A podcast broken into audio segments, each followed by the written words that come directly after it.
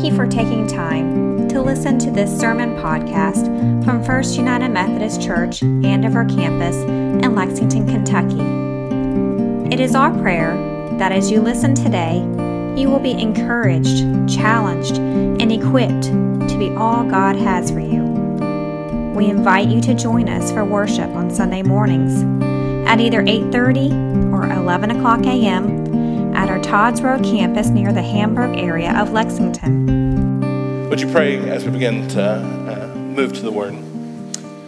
Uh, Lord, prepare our hearts and minds to hear fresh your Word today, uh, to, to hear your call and your sending of us into mission.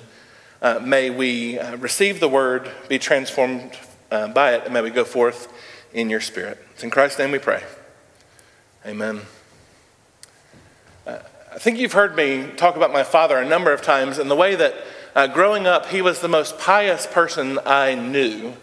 Uh, being uh, medically retired from the Marine Corps, he had tons of time on his hands. So he would spend hours in the morning uh, in prayer and in scripture reading.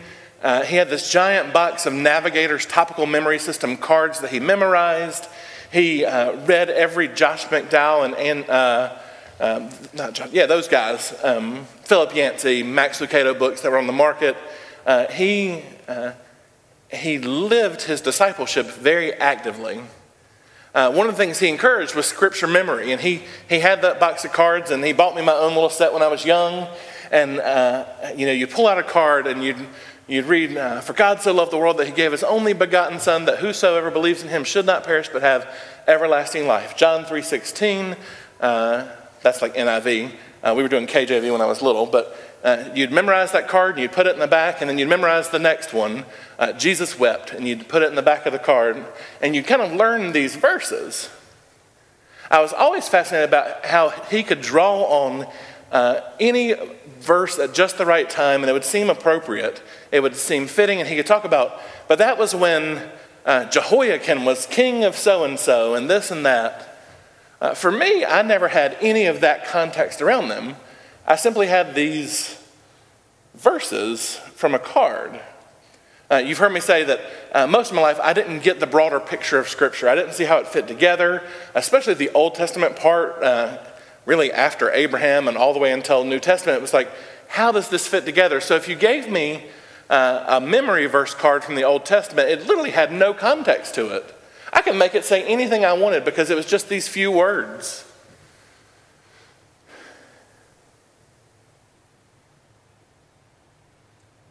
I think our broader con- Christian industrial complex has specialized in that kind of use of Scripture, of uh, short little sound bites of Scripture divorced from their context. Uh, we see it in coffee cups and throw pillows and uh, specialized study Bibles, and uh, wall art. We see it uh, in talking heads from uh, each wing of the political spectrum. Draw a verse here or a verse there and use it to say what you want it to say, um, or to say whatever makes you feel good. I think for me, two of the most classic examples are uh, Jeremiah 29 11. For I know the plans I have for you, says the Lord plans for peace, plans to prosper you it is a very sweet verse taken on, it, on that face. But the problem is, this verse is literally given to Jeremiah right as Yahweh says, Hold on, you're going to Babylon for 70 years. Everything I've promised you is gone. You're not in a nation, you're not really a people. I am out of the temple. Hang on for a generation of exile. How many of us use the verse that way? Uh, Paul in Philippians, I think it's 4.11 or 2.11, uh, I can do all things through Christ who strengthens me. It's the athlete's favorite scripture, right? I can score this touchdown because of the Holy Spirit. Probably better translated, I can endure all of these things through Christ who strengthens me. Paul's been talking about all of the mess he has gone through the uh, persecution, the thorn in his side, the imprisonment, I can endure all of this mess because Christ gives me strength. Even John 3.16, uh, we, we like to say, you know, God so loved the world that he gave his only begotten Son, that whosoever believeth in him should not have perished, but have everlasting life. But we even divorce it from just the next verse, which talks about saving the whole of creation, the whole of the cosmos. We've turned it into a personalized uh, me and my Savior Jesus, when really it's about the whole world being righted. I have a fear that we've done the same thing to this passage today. We've plucked this idea of God uh, caring about the sparrows and us even more than the sparrows out of its context. If God would love these cheap little sparrows so much that not one were to fall to the ground without Him knowing, uh, how much more us? He knows the hairs on our head. He is going to take care of us. And God absolutely does know the hairs on our heads, and God will absolutely take care of us. But I don't think it's in the way that we like to put that on a coffee cup or even to spout it out when times are hard. Uh, this is within the context of Israel's story. Israel, who has been waiting to return from exile, even though they're back in the land, they're still waiting for Yahweh to kind of breathe things together. They're waiting for the day of the Lord. They've been looking for Messiah after Messiah. Jesus has come on the scene saying to them that I am making all things new. He's come to this patriarchal society where they're not uh, first understood as Israel, but they're first understood as part of a family. Each of these Beit Avs, as Sandy Richter likes to point us to, united in their tribe. This, this is Judah we're talking about, the, the southern kingdom. This is a family in chaos. Jesus has come to them, he's called out some and invited them to journey with him in missions. He has been drawing crowds, and they've been captivated and compelled by the Jesus story. They've begun to hear what it means to follow him. And then Jesus sends out the 12. We read last week that he uh, gave them power to heal and to cast out demons, and he sent them on their way. The part we didn't read talked about basically uh, if they don't welcome you, kick the dust off your feet and go into the next town. The lectionary skips right over to where Sarah started, started us today, uh, but it leaves out a fairly substantial portion. Uh, this is the context for today's passage. Look, I'm sending you as sheep among wolves. Therefore, be wise as snakes and innocent as doves. Watch out for people because they will hand you over to councils and they will beat you in their synagogues. They will haul you in front of governors and even kings because of me, so that you may give your testimony to them and to the Gentiles. Whenever they hand you over, don't worry about how to speak or what you'll say, because what you can say will be given to you at the moment.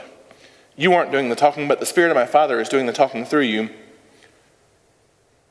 Brothers and sisters will hand each of you over to be executed.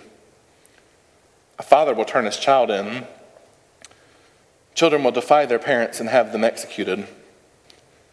Everyone will hate you on account of my name.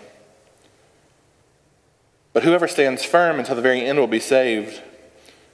Whenever they harass you in one city, escape to the next, because I assure you, uh, you will not go through all the cities of Israel before the human one comes. Man, that's an encouraging pep talk from the head rabbi sending you out on mission, isn't it? In a society where really they are all family, where they're drawing from this common story to be told, go, and the very fabric of your society is going to rip apart. Go and know that you are going to probably die. Go and know that you're going to be harassed. Go and know that there will be trials. Go and suffer. We don't put that on our mission statement. Uh, we're making disciples across the street and around the world. Uh, we don't say worship, grow, and serve and strengthen yourself up for the impending persecution and executions. For a long time, we've been comfortable uh, that going is not dangerous. But clearly, in this moment, when Jesus sent these disciples out, it was dangerous and would come at a cost. This is the context of the scripture that Sarah read for us today. So hear these words fresh Disciples aren't greater than their teacher, and slaves aren't greater than their master. It's enough for disciples to be like their teacher and slaves to be like their master. If they have called the head of the house Beelzebul, it is certain they will call the members of the household by even worse names. Just in these first couple verses, Jesus begins to paint this vision that uh, any delusions the disciples had of things being better for them than they were for Jesus are shattered. Hey, you're not going to have it any better than me. If they call me the devil, they're not going to take it easy on you. Frankly, they're going to be worse to you.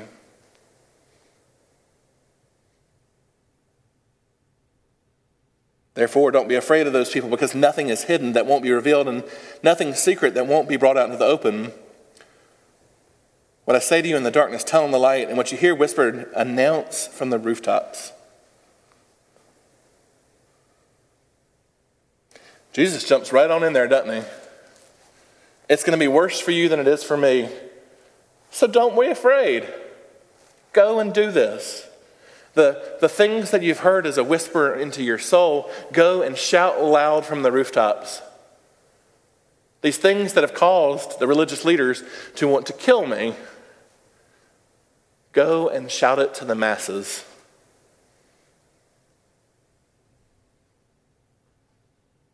Don't be afraid of those who kill the body but can't kill the soul. Instead, be afraid of the one who can destroy both body and soul in hell.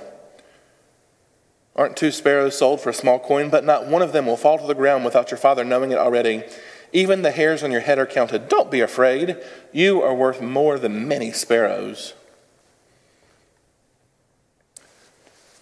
reads a little differently within this context. Uh, I think he could have said, Don't be afraid of those who can kill your body. Uh, they might very well kill your body. They can't kill your soul. Instead, worry about the cosmic consequences that both body and soul matter. He doesn't say, don't worry about the ones who can kill you because they're not going to kill you. Don't worry about the ones who can ridicule you because they're going to ridicule you, not going to ridicule you. Don't worry about the ones who could bring you up on trial because they're not going to bring you up on trial. He simply says, don't worry because it's not what matters that there's more going on than simply this moment.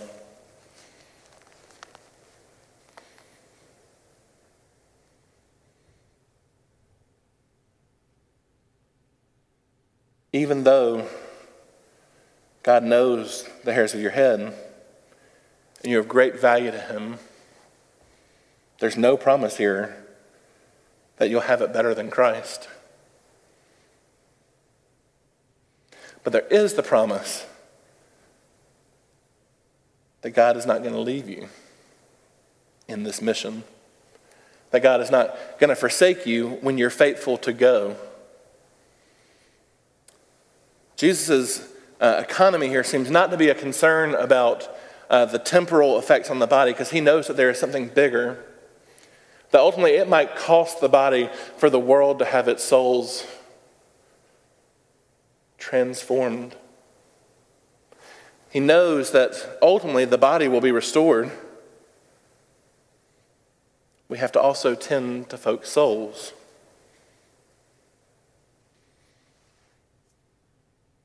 He knows the hairs on your head. You're worth more than sparrows. But he doesn't give the easy out.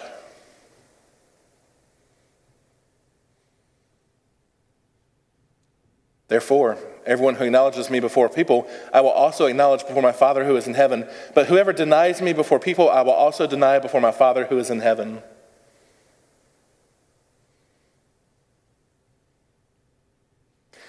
This would feel like a gut punch. Jesus just told you what the realities of being on mission for Him look like. He promises execution, he promises trials, he promises ridicule, and then says, If you acknowledge me, I will acknowledge you. If you deny me, I will deny you. The temptation uh, to deny Christ, to hold back on that message that he had whispered, seems reasonable in the human economy, doesn't it? In our system of living, self preservation and protection seems worth it. But Jesus is still pointing to the cosmic implications of what we do here on the earth. That as heaven is breaking in, we don't get the choice to deny him and things be okay. If you acknowledge me before people, I'll acknowledge you before my Father who is in heaven. But if you deny me before people, I will deny you before my Father who is in heaven. And then he rounds it out with this Don't think that I've come to bring peace to the earth. I haven't come to bring peace, but a sword. I've come to turn a man against his father, a daughter against her mother, and a daughter in law against her mother in law. People's enemies are members of their own households. Those who love father or mother more than me aren't worthy of me. Those who love son or daughter more than me aren't worthy of me. Those who don't pick up their crosses and follow me aren't worthy of me. Those who find their lives will lose them, and those who lose their lives because of me will find them. It's like sentence after sentence of verses taken out of context for most of my life. Uh, this is where we get the uh, uh, popular Christian life, prioritiz- life prioritization schemes, right? God, family, church, self, right? Uh, this is where we get the uh, pithy deny yourself, take up your cross, and follow me.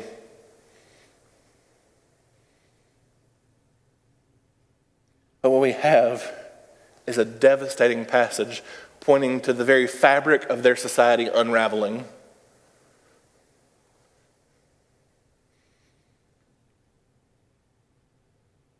If you're from parts of Appalachia, this might feel more real than if you're a city boy like me. You still live in the holler. If you still live near all the family, if you grew up with grandma up here and the cousins over here and all the family nearby, if you grew up uh, with family being the kind of center of your life, this might resonate more than me, who saw my father's parents twice in my life and who we had to drive two hours to see my mom's parents. My aunts and uncles were spread out through the country. Family was not the bedrock of our society, but is absolutely the bedrock of this society. Uh, we've been reading, we've been doing the Epic of Eden on Wednesdays, and Sandy Richter helped paint a picture for the house of the Father and how this isn't uh, mom and dad and two kids with a white picket fence. This is 30 or 40 people in the family compound And then these compounds make up the city who are part of the tribe. Whose father was your father was absolutely critical to being who you were. I was a son of Jesse, a son of Zebedee. We, we even hear this still today in Icelandic names. Um, Sorensen's son, Soren's daughter.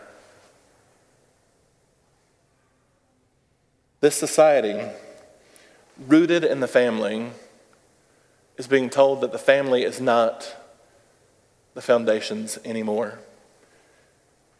That now what unites people together is their allegiance to Christ.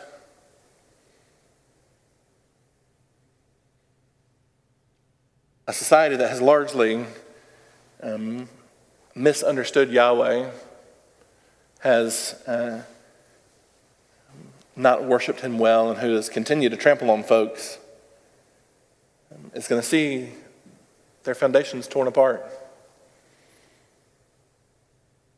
You can no longer turn to your Father as the source of hope. You turn to the Father as the source of hope.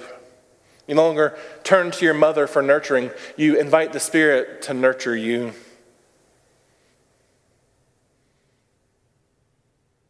Your brother might very well reject the Jesus message, and yet you're still told to go and tell him. Your sister might be the one who turns you in for the words you're proclaiming.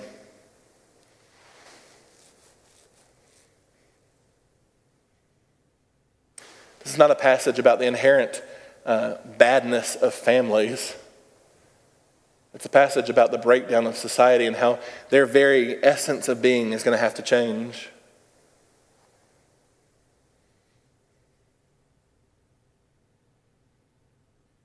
We said last week that we were called into the same mission.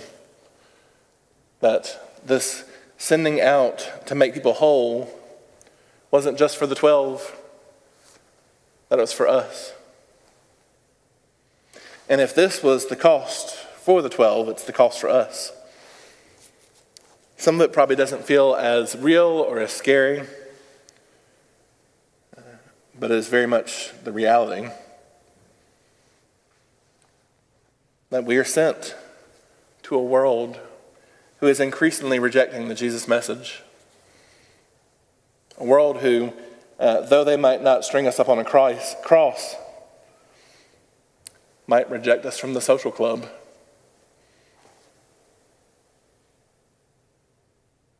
Though they might not uh, persecute us on the street corner, They might not invite your kid to the swim party.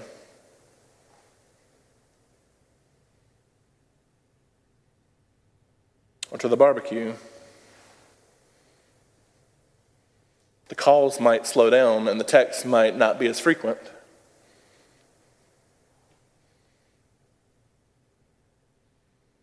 And it's still going to have impacts on our family. This uh, society that isn't family oriented uh, still has families. We're still born of parents and we're still siblings and we're still children and we still have all that mess to deal with.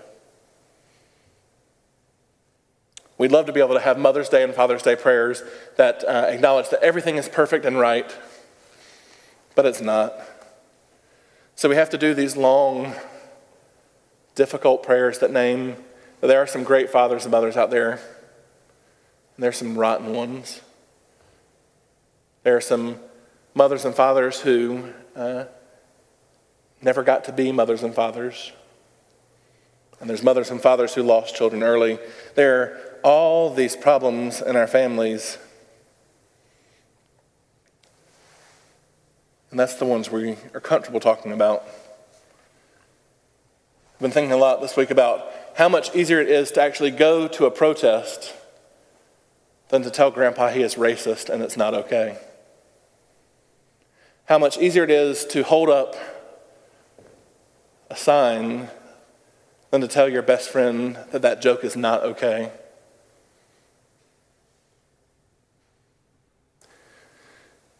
How much easier it is to offer up prayers and money than to confront the problems even within our families.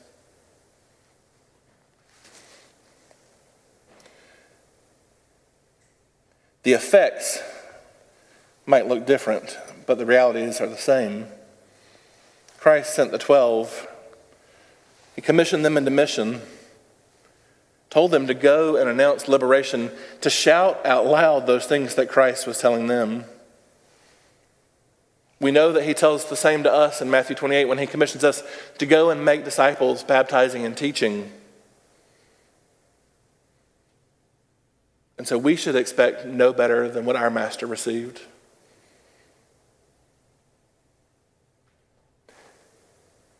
Will we acknowledge him before people? That he might acknowledge us before the Father?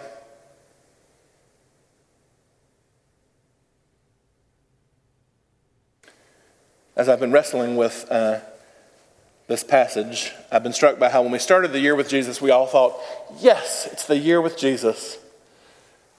It's not the prophets anymore. It's not these doom and gloom passages. Things are great because it's happy Jesus stories.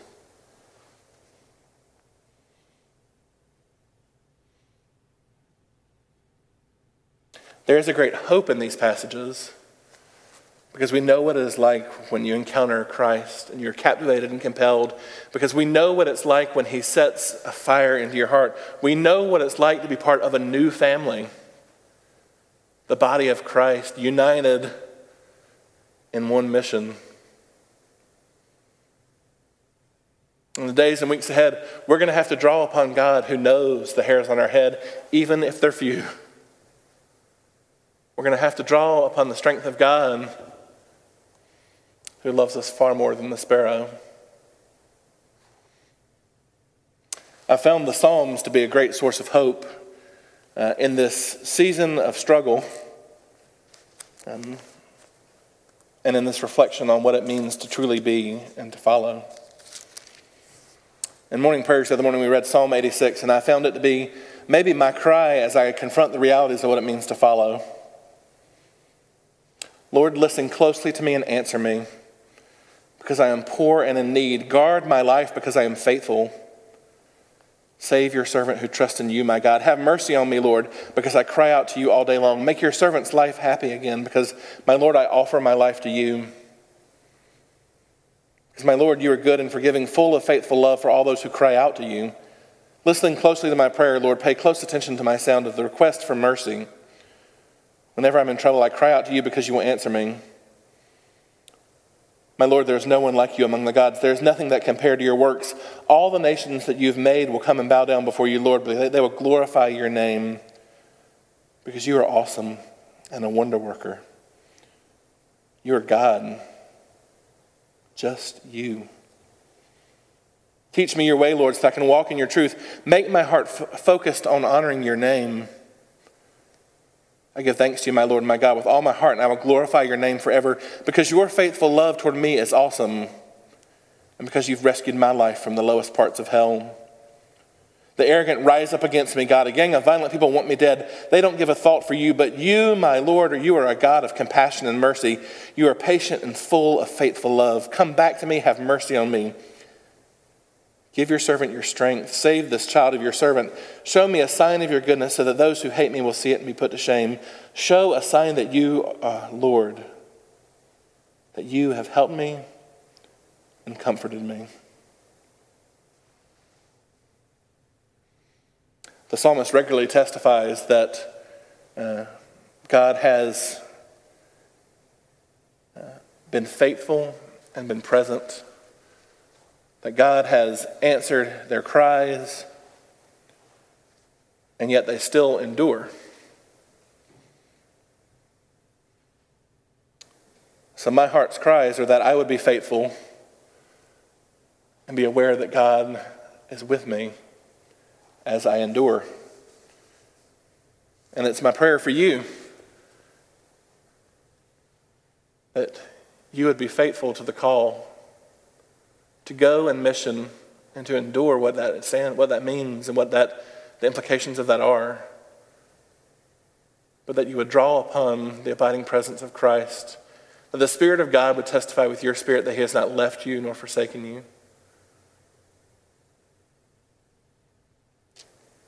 There's no option to uh, be lukewarm here. Either we acknowledge Christ or we deny him. And friends, our world desperately needs a church unashamed to acknowledge him, to shout from the rooftops what he has done and what he is doing. It's my prayer for this church that we do that, that we set a fire of the Holy Spirit free in Lexington through our ministry. My prayer is that our families are not broken because of this, but they are transformed. That wherever there is the human frailty, the effects of sin, that they're actually knit together because of an obedience to the call of the Spirit. That we become families sent out on mission to declare that God is good.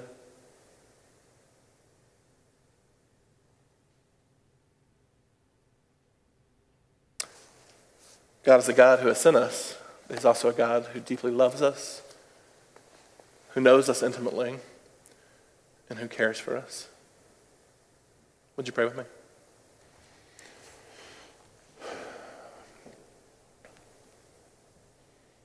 God, you are gracious and compassionate, slow to anger and abounding in steadfast love and covenant faithfulness.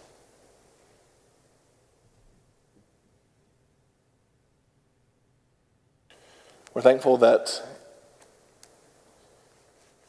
in taking on flesh in Christ, you showed us what it meant to live sacrificially. That as you emptied yourself of your divine prerogative and went on mission, so you have asked us to empty ourselves of our own self will and to live out your mandates. Lord, fill us with your Spirit in ways that enable us to uh, acknowledge you before the world in bold and powerful ways, to shout from the rooftops what you have taught us and what you have done. In the season of life where things already seem hard, as uh, we deal with the implications of being bold in our witness for you, be a balm to our soul and help us know that you are near, that you never turn your face away, and that you love us. We pray all this in the name of Jesus Christ, our Lord and Savior, who gave himself up for us, and through the power of your Holy Spirit, who enlivens us even to this day. Amen and amen.